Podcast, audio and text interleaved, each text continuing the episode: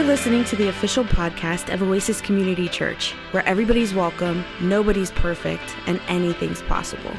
If you'd like to learn more about Oasis, request prayer, or get in touch with a pastor, visit our website at oasischurch.org. Enjoy the podcast.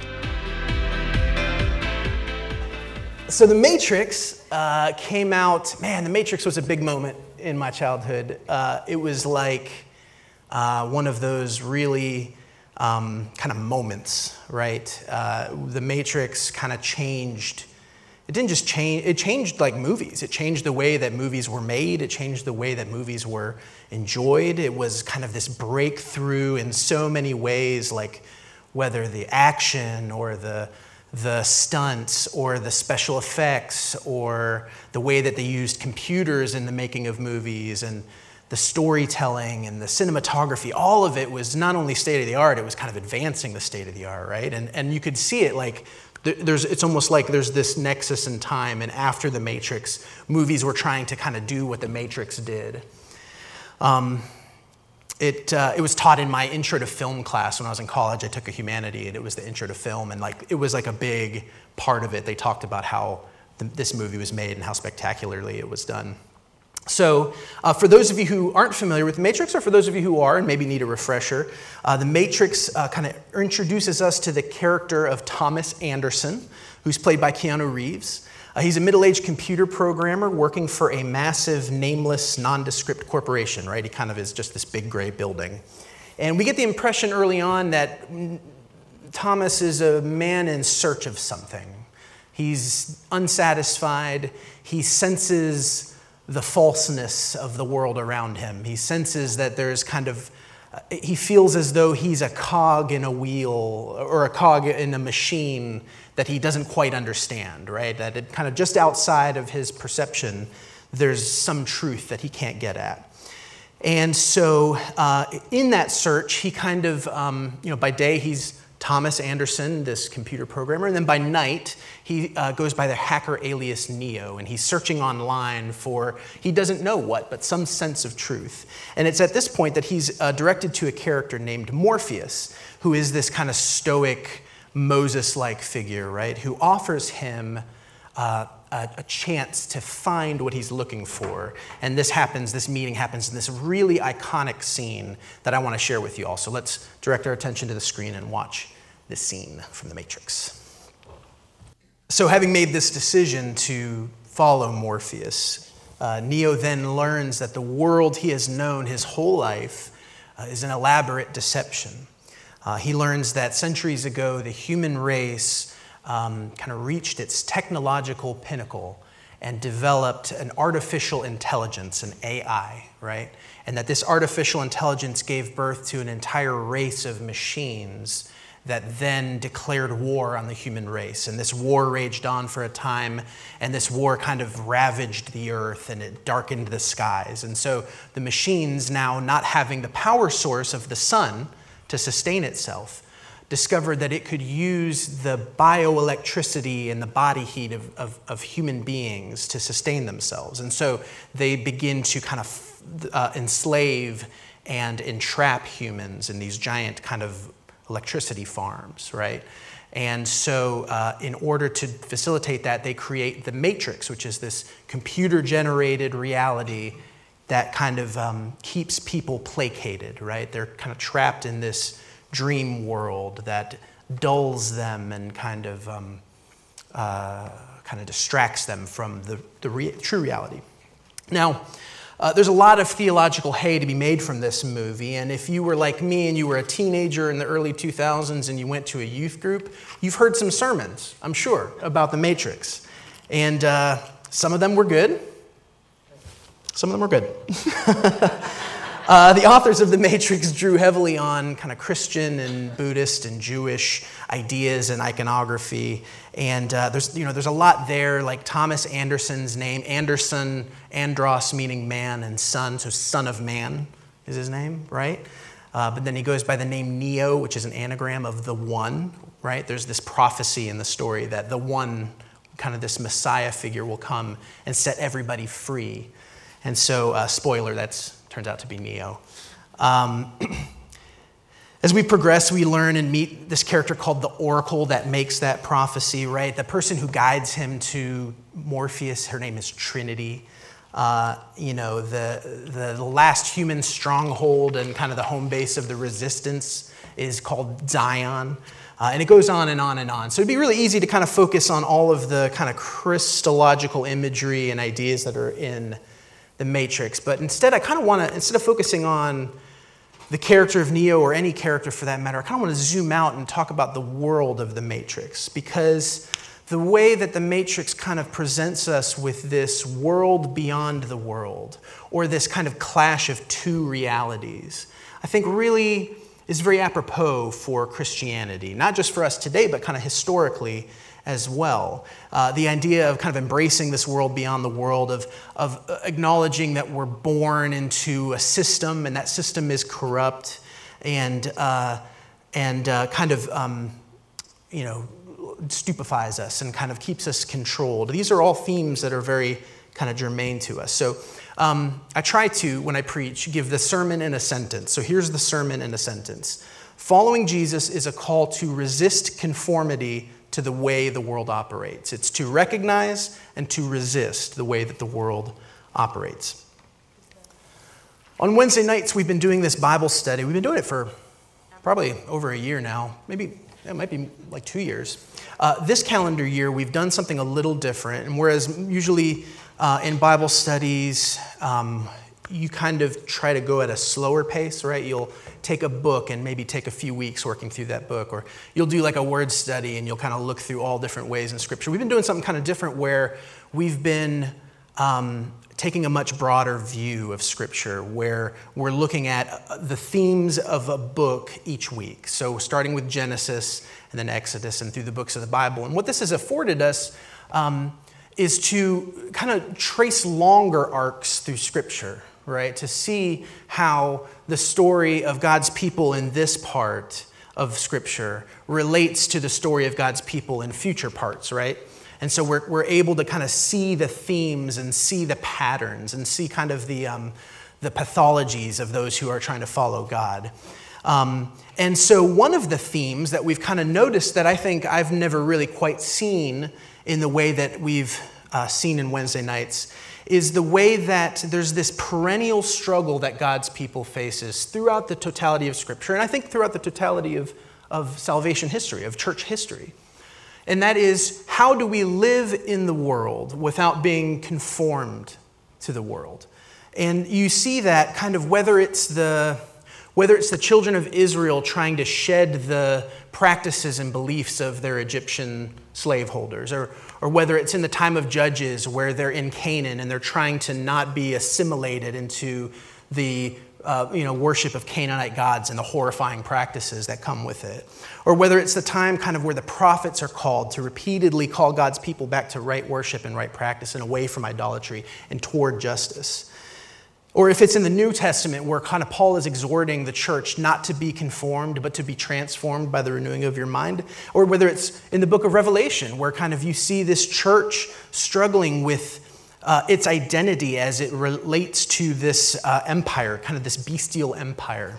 So this, this is a theme that kind of, that's a pattern that's present throughout all of Scripture. And so I think it's not, uh, it's not unreasonable for us to wrestle with this question How do we live in a world that we recognize to be broken without partaking and participating in that brokenness?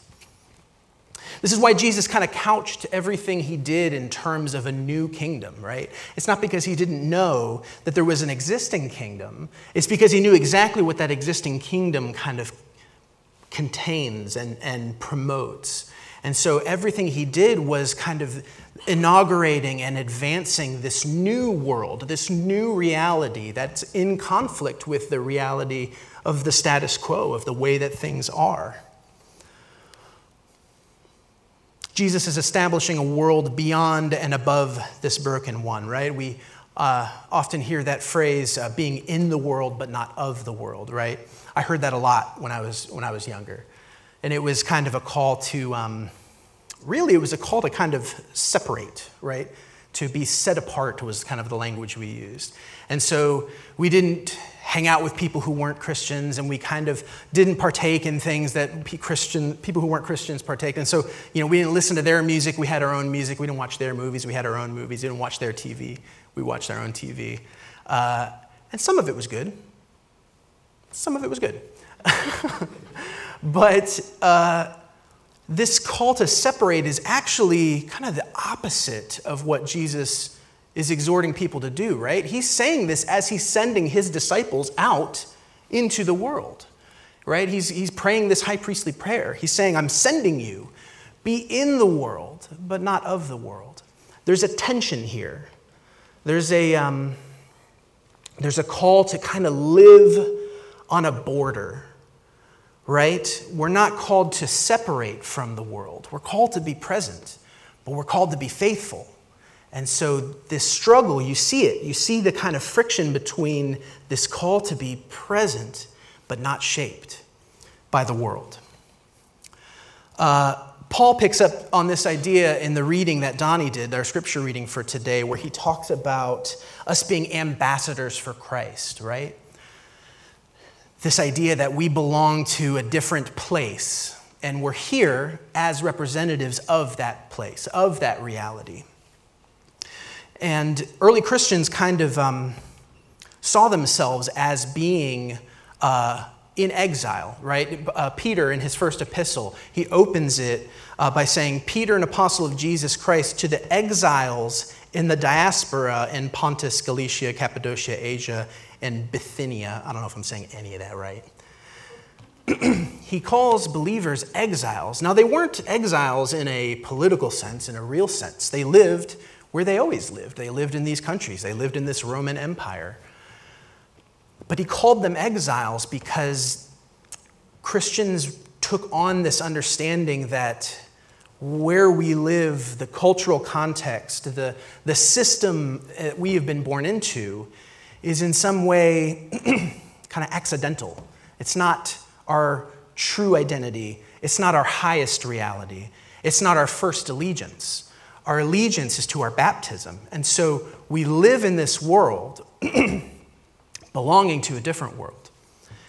Uh, there's a letter that um, uh, it's called the Epistle to Diognetus, and it's a second century, it's a second century letter where it's in response to a question someone wanted to know more about these Christians who are kind of becoming so numerous and popular uh, not popular, they were kind of unpopular, but uh, these, these Christians that seem to be kind of popping up everywhere. And so he wrote uh, this letter, and this letter to Diognetus uh, comes back describing Christians in the second century. and he writes Christians are no different from other people in terms of their country, language, or customs.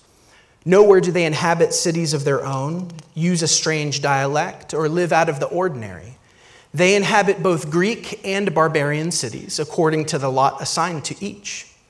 And they show forth the character of their citizenship in a marvelously and admittedly paradoxical way by following local customs in what they wear and what they eat and in the rest of their lives.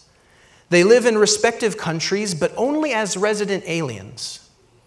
They participate in all things as citizens, and they endure all things as foreigners. You see the tension he's kind of getting at there? He's, he's trying to name? They enjoy all things as citizens, and they suffer all things as foreigners. And this tension, this balancing act, I think is what we're called to live in today. Early Christians were active participants in whatever culture they found themselves in. They didn't withdraw and try to create Christian cities or nations. They understood that they were called to belong within without belonging to, to assimilate, but not to conform. I think the challenge that they faced is no different today because we're born into a context, we're born into a system. And the system that we're born into is the system as it's ever been. That system kind of feeds on people, much like the Matrix kind of uses people as resources, right? Like the, the machines use humans to kind of sustain itself, in the way that the kind of the system exists to guarantee the system's future existence, right? It's kind of this self-perpetuating. It's not. It doesn't do anything. It just kind of exists to exist. Uh, this is a quote uh, from one of, one of my favorite uh, preachers. Probably there's not been a sermon that I haven't borrowed from him, if not straight up stole from him. Uh, his name's Brian Zahnd. He writes in his book, Postcards from Babylon, uh, Babylon kind of being this New Testament reference to whatever cultural or kind of empirical power you live under, right? That epistle from 1 Peter where he writes to the exiles, he at the end says, She who is in Babylon sends her greetings. Well, Babylon didn't exist anymore. I mean, what was Peter talking about? And who's this mysterious she? This is kind of a cryptic statement that she, being the church in Babylon, which is Rome, sends greetings. And so Babylon kind of becomes this emblematic power like the Matrix, right? We might, we might say the Matrix and Babylon kind of are, are parallel analogies. So this is Brian Zahnd talking about us trying to live within this tension that the early church did. And he says, We from our very birth have been formed by the dominant script that Walter Brueggemann identifies as technological, therapeutic, military consumerism. There's a mouthful. Christians are those, but Christians are those who have embraced the subversive counterscript of the cross. Once we untether Jesus from the interests of empire, we begin to see just how countercultural and radical Jesus' ideas are. Enemies? Love them. Violence? Renounce it. Money? Share it. Foreigners? Welcome them. Sinners? Forgive them. These are the kind of radical ideas that will always be opposed by the principalities and powers. It'll always be opposed by the matrix. It'll always be imposed, uh, opposed by the status quo, but which the followers of Jesus are called to embrace, announce, and enact. The degree to which the church is faithful to Jesus and his radical ideas is the degree to which the church embodies a faith that is truly countercultural. There's a reason Jesus calls this the narrow way, right? Jesus says, uh, narrow is the way that leads to life, and wide is the path that leads to destruction, and many fall by it. It's hard.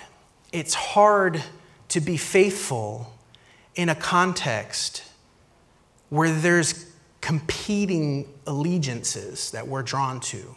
There's competing ideologies. There's, there's a rival baptism that we've all been kind of born into. We've been born into a worldview that's equal parts affluence, dominance, consumerism, and diversion. And much like the human race in the Matrix, we're kind of unaware of it, right? We're asleep to it. Uh, this is why I like the church calendar. Um, one of the things that the church calendar does is give us a different rhythm to live our lives by, right? So, like the, the, the calendar that uh, you know, that our context here in America that we live by is this very kind of consumeristic calendar, right? You have New Year's Day, and then pretty much every five weeks after that, there's some kind of holiday. Like it's really kind of like every five weeks, it really does work out that way, five or six. Uh, so you have New Year's Eve, uh, New Year's Day, right? New Year. Uh, and then six weeks later, you have Valentine's Day, right? And then more or less six weeks after that, you have what? St. Patrick's Day, you have, um, uh, huh? Spring break. Spring break, yeah. Uh, you have, um, yeah, yeah, yeah. You have Easter coming up after that, right? Which has been thoroughly kind of uh, assimilated into the consumer calendar. Uh, then you have uh, what happens in what month are we on? Mother's Day, yeah. And then dads and grads, right? You got Father's Day, right? You got graduation. Uh, you've got after that Fourth of July, you've got after that back to school and Labor Day's in there somewhere. I don't know. Uh, and so, like, kind of there's this there's this rhythm to it, right? And that rhythm really has kind of lent itself to uh, kind of drive the market, right? We're buying Hallmark cards, we're buying presents, we're buying chocolate bunnies, we're buying, um, you know, uh, gift cards and all these different things, right? And that, that kind of rhythm really dominates our life. And the church calendar, among the many things it does, I think really kind of breaks lockstep with that. The rhythm we live our life by is not the same as the rhythm that the world around us lives its life by. There's one more character from The Matrix um, that I want to talk about, and the character's name is Cypher. He's one of Morpheus's crew on this ship. He's one of the, one of the resistance fighters. Uh, and he uh, kind of is portrayed as this per, a person who is kind of um, faithless, right? He doesn't believe like everyone believes in this prophecy, uh, in the one. And he um, is really unsatisfied with his lot in life, right? He, he, he hates living on the ship and he hates, he hates eating the rations and he hates um, the life that he's kind of arrived to. And so he kind of betrays the team. He kind of betrays really the human race. And uh, in exchange for that betrayal, he's offered to go back into the matrix because back into the matrix, he's able to live this life of comfort and, um, and, and luxury and pleasure. And it's just easier, right? He says ignorance is bliss. Like, even though he knows it's not real, even though he knows it's actually destroying him, he chooses it. Wide is the path that leads to destruction, and many fall by it. There's a, um, yeah, there's a, there's a, a story in 2 Kings chapter 20 where uh, I, I, I, won't read the whole thing, but uh, King Hezekiah it greets these envoys from Babylon, right? This is back when Babylon actually was a thing. and he, he shows them his kingdom, right? He shows them his treasure house, all of his silver, all of his gold, all of his spices, all of his precious oil, all of his armory, all of the kind of things that would be, you know, uh, signs of his power and affluence. And he shows them to these Babylonian envoys, and then they leave. And then Isaiah comes to him and he says, uh, What have you done? you know, what did these men say? And where, from where did they come to you? And Hezekiah says, They've come from a far country from Babylon. And Isaiah says, What have they seen in your house? And Hezekiah said, They've seen all that is in my house. There's nothing in my storehouses that I did not show to them.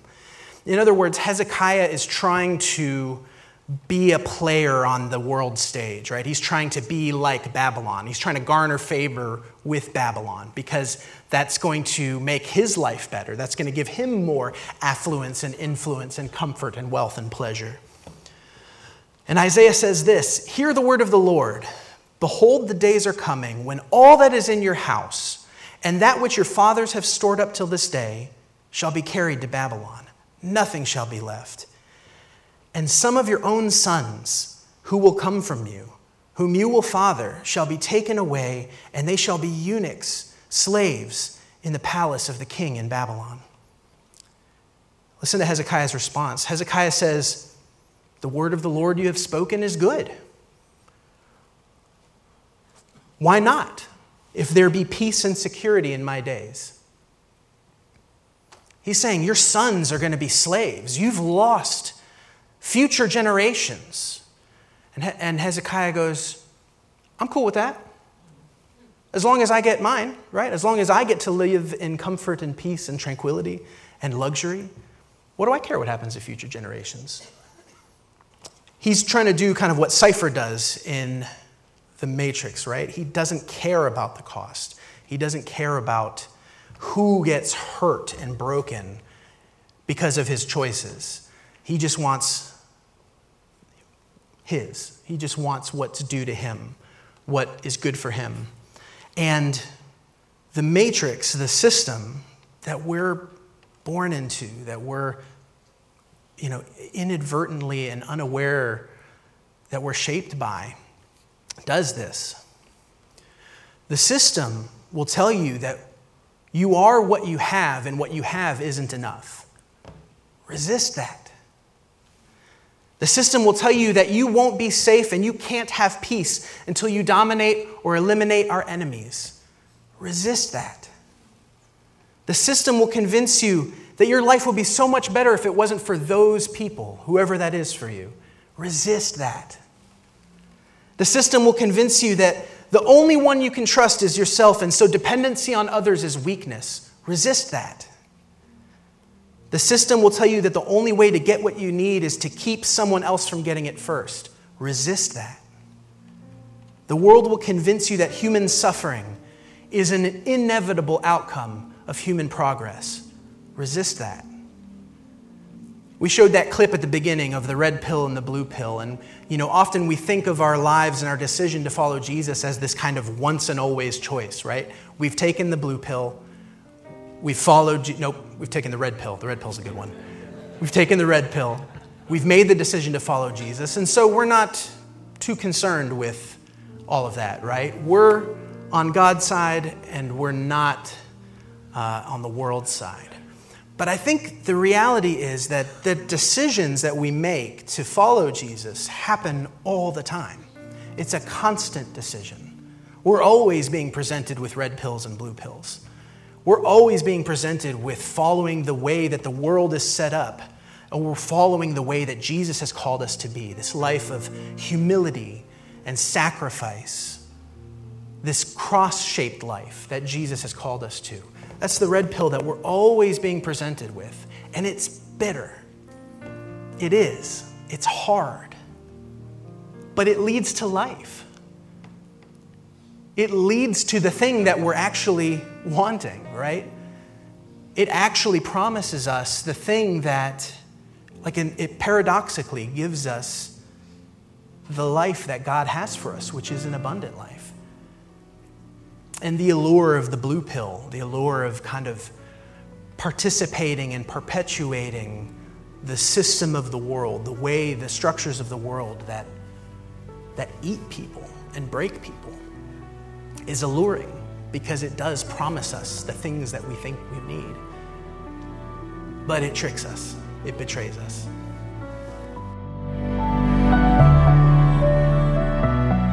We hope you were blessed by today's podcast.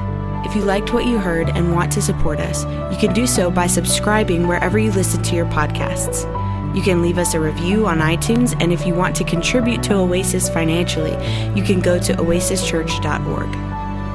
May the Lord bless you and keep you, and may God's face shine upon you and give you peace. Amen.